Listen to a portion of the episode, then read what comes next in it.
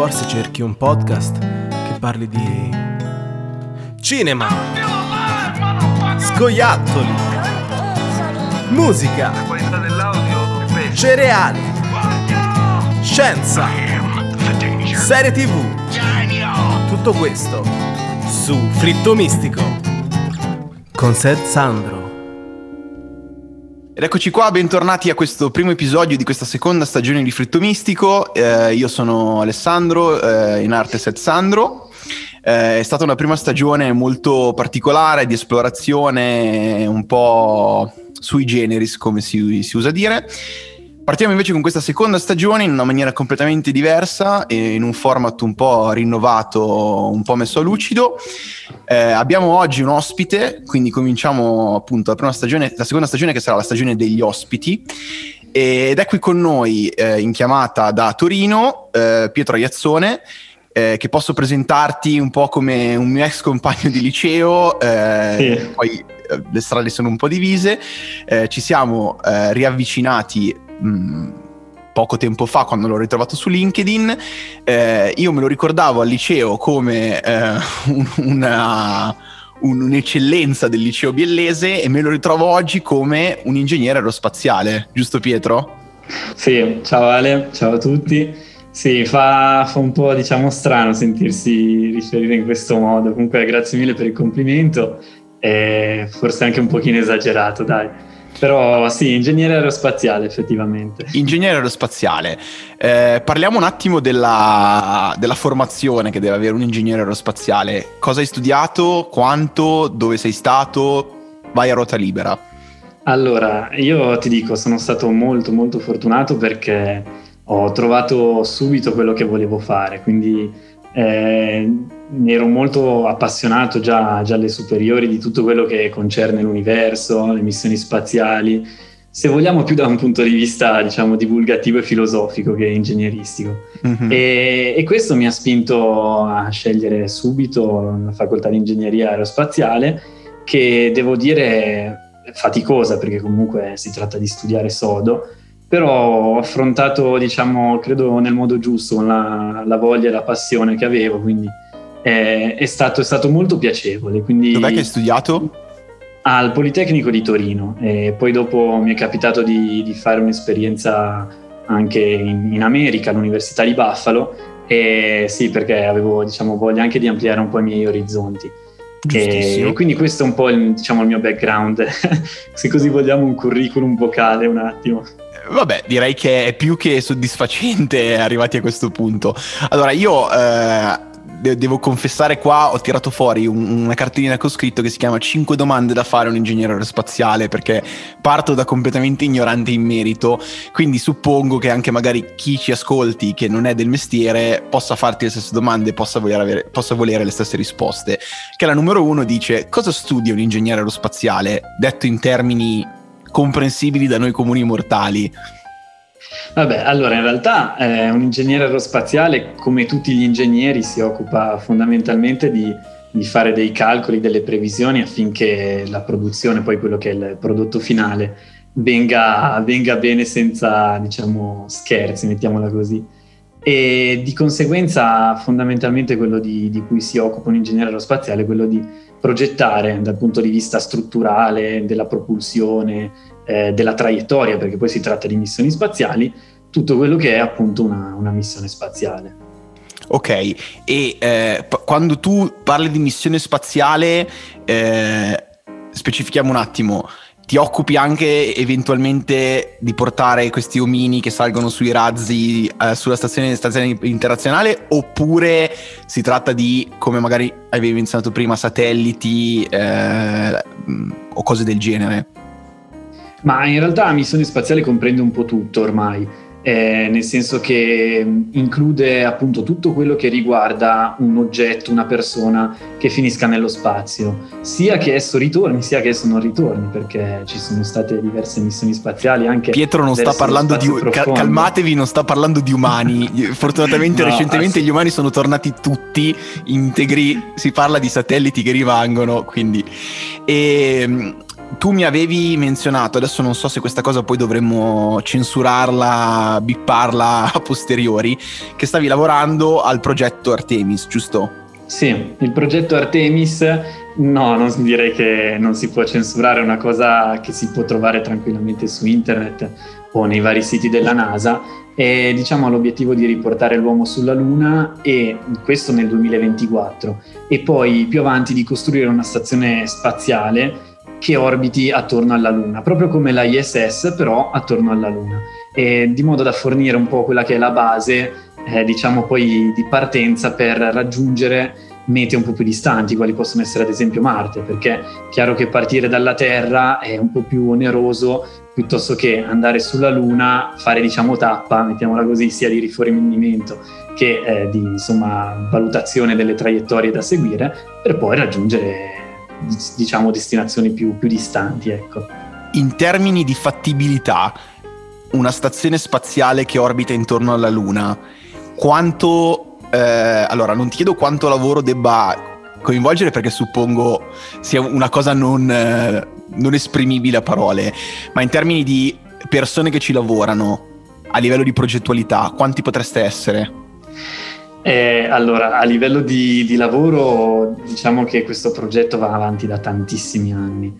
Ok. E, eh, e quindi tanto tempo, più di dieci anni. E wow. per quanto riguarda il numero di persone, anche lì eh, i numeri sono molto alti. Eh, si parla di tantissime multinazionali, quindi anche Perché 4, come 5, mi avevi 6... spiegato, va- varie eh, società si occupano di fasi diverse della realizzazione di questo progetto, quindi non c'è una esatto, società che fa sì. tutto, è un mix di parti che vengono coinvolte per creare questo progetto. Sì, giustissimo, infatti ricordarlo, nel senso che il progetto è di NASA in collaborazione con l'Agenzia Spaziale Europea, le quali poi diciamo subappaltano il, il progetto, diciamo le varie parti. Ad esempio la, l'azienda in cui lavoro io si occupa della par- principalmente della parte strutturale e così via. Poi ci sono altre aziende che si occupano della parte di integrazione, quindi montare il satellite, montare tutto il modulo, e, ma ci sono anche altre aziende che si occupano del trasporto, ad esempio, e così via. E eh, in termini, adesso ti butto una domanda a cui mi odierai, ma in termini di fattibilità, allora Elon Musk vuole portare la, l'uomo a colonizzare Marte, dice che colonize Mars è il futuro e dobbiamo farlo. Un, senza aspetti critici o quello che mi dici tu, quanto è fattibile la colonizzazione di Marte nei prossimi cento anni dell'umanità? Allora, dal mio punto di vista, poi appunto io sono in questo campo da diciamo poco tempo, possiamo dire, e dal mio punto di vista quasi qualsiasi cosa è fattibile. È chiaro che richiede sia tempo che denaro. E quindi se tu mi dici colonizzare Marte ti dico è una cosa raggiungibile nel breve tempo, breve possiamo dire entro 10-20 anni, ma se wow, tu mi dici raggiungere... Sì, perché no? Le, diciamo che eh, tutto sommato i presupposti ci sono. Se effettivamente questa missione della stazione spaziale orbitante attorno alla Luna dovesse venire realizzata nei tempi previsti, effettivamente allora eh, poi da lì è, è, più facile, molto più facile raggiungere Marte. E invece se tu mi dici missioni un po' più complesse, che ne so, raggiungere Giove, raggiungere Saturno, allora eh, lì ti dico ci va tanto tempo ancora. Però di, di fattibile c'è tutto, nel senso che eh, alla fine le, le, traiettorie si possono progettare, i moduli si possono progettare, quello che serve ad esempio è il tempo di, di tragitto, perché andare dalla Terra a Giove non è proprio come andare da Biella a Torino. Perché mi ricordi che, eh, io non lo so, ma la Giove dista X, X anni luce, X, X anni luce quanti? X anni luce, sì, adesso non so dirti il numero preciso. Ma tanti. Però per dirti, per raggiungere Marte ci vanno sei mesi e quindi per Giove, che è ancora più distante, ci va. Se, sei mesi viaggiando a che velocità, scusami? Esatto, eh, quello dipende, dipende un po' dalla traiettoria, non, non, posso sbilanciarmi, però comunque con i mezzi che abbiamo oggi possiamo dire sei mesi sei per mesi. arrivare su Marte. Quindi Tra immagina arrivare su Giove. Notizia fresca, possiamo dire, degli ultimi mesi, il nuovo rover eh, della NASA è atterrato su Marte, eh, quando, quando è stato febbraio mi sembra, giusto? Sì. eh, il nuovo rover eh, de- che si chiama, perdonami, ehm, l'elicottero si chiama Ingenuity e il rover Ingenuity. Ingenuity. E il rover invece? Perseverance. Perseverance, ok, perdonatemi l'ignoranza, ma ho avuto un attimo di defiance. E in termini, magari non so se tu sei molto informato sulla cosa, l'hai seguita o non l'hai seguita, ma in termini di innovazione, eh, che cosa può comportare questo nuovo rover su Marte? Che evoluzioni può dare rispetto a quello precedente? Allora, in termini diciamo tecnologici c'è stato un salto di qualità altissimo, eh, sia a livello di capacità, di, di autonomia, eh, le batterie che durano di più, la capacità di muoversi un po' più liberamente rispetto al precedente, ma la, diciamo, almeno dal mio punto di vista la, la rivoluzione più grande è data da, dall'elicotterino, lo chiamiamo così, eh, perché Esatto, perché permette, effettivamente è piccolino e permette di visitare, diciamo virtualmente il pianeta eh, in termini prima impensabili. E quindi permette di ehm, carpire una quantità di informazioni che prima, diciamo, per, per essere raccolte avrebbe richiesto moltissimo tempo in più. E se non sbaglio, uh, Ingenuity è anche il primo velivolo su un pianeta al di là della Terra, quindi... Sì, era stato fatto questo parallelismo con i fratelli Wright di un millennio fa, eh, sì un millennio, cent'anni fa, eh, un secolo fa, e questo, quello là era il primo aereo, il primo velivolo eh, sulla Terra volante e questo invece è il primo velivolo su un pianeta diverso da quello terrestre volante. Allora, adesso partiamo con le ultime due domande che sono forse quelle un po' più scomode. Eh, se tu dovessi riassumere in maniera molto semplificata quali sono le principali difficoltà che devi affrontare giornalmente, facendo degli esempi, eh, cosa mi diresti? Allora, come difficoltà, in realtà in questo momento non, non mi viene in mente niente di, diciamo, così flash, anche perché comunque è poco tempo che mi trovo a lavorare, diciamo proprio sul campo. E trovo tutto molto interessante e sono particolarmente entusiasta da novellino. Diciamo se devo trovare qualcosa probabilmente è diciamo la complessità burocratica in tutto quello che facciamo perché comunque eh, ci interfacciamo con altre aziende, le quali si interfacciano con altre aziende e così via fino ad arrivare ai capi diciamo, della commessa, quali NASA e l'Agenzia Spaziale Europea. E quindi in tutto questo passare di documenti, nel, quando ci, sono delle decisioni da prendere, diciamo, i tempi vengono un pochino rallentati però eh, comunque sono cose normali perché insomma nessuno vuole vedere qualcosa esplodere durante il lancio. Forse è la cosa che nessuno vuole vedere proprio in generale. esatto. C'è una regola, esatto. mi sembra, che abbiano fatto dopo l'Apollo, non mi ricordo quale, che se vedi del fuoco a bordo non è un buon segno, una roba del genere. Quello credo valga anche per gli aerei e le macchine. un po' dappertutto, quando c'è del fuoco non è mai un buon segno. Esatto. Quindi sì, un po' la burocrazia, dicevi appunto, un po' la complicazione del, del, dell'interfacciarsi tra le varie fasi del lavoro. Sì, esatto, e lo dico soprattutto perché arrivo da, dall'università, dove a livello burocratico, soprattutto perché i meccanismi non sono così complessi, quando c'è da progettare qualcosa a livello didattico, e questa, diciamo, questa sfaccettatura non si vedeva per nulla. E quindi questo è un po' quello che, che mi viene in mente a livello di difficoltà. E due domande che sono un po' parallele. Ehm, a livello di sbocchi lavorativi, cosa offre, cosa offre ingegneria spaziale, ma soprattutto cosa consiglieresti a un ragazzo che vuole iscriversi a ingegneria aerospaziale? Allora, eh, a livello... Ti ho messo un po', ti ho messo un po sullo, on the spot, come si dice, però non volevo, diciamo, esatto. lasciare questi interrogativi aperti.